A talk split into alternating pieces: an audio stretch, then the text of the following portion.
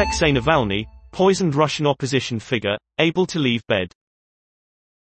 The Russian opposition figure is off ventilation and continues to improve, his Berlin hospital says.